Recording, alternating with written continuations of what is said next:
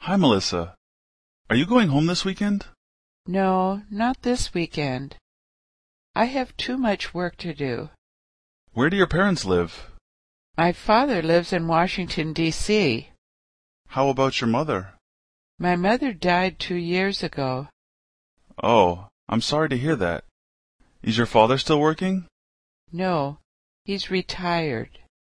Do you have any family here?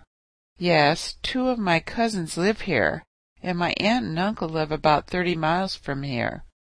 Do you have any brothers or sisters? Yes, I have two brothers who live in New York and a sister who lives in Boston. Do you see them a lot? Not as much as I'd like to. Usually just on holidays like Thanksgiving and Christmas.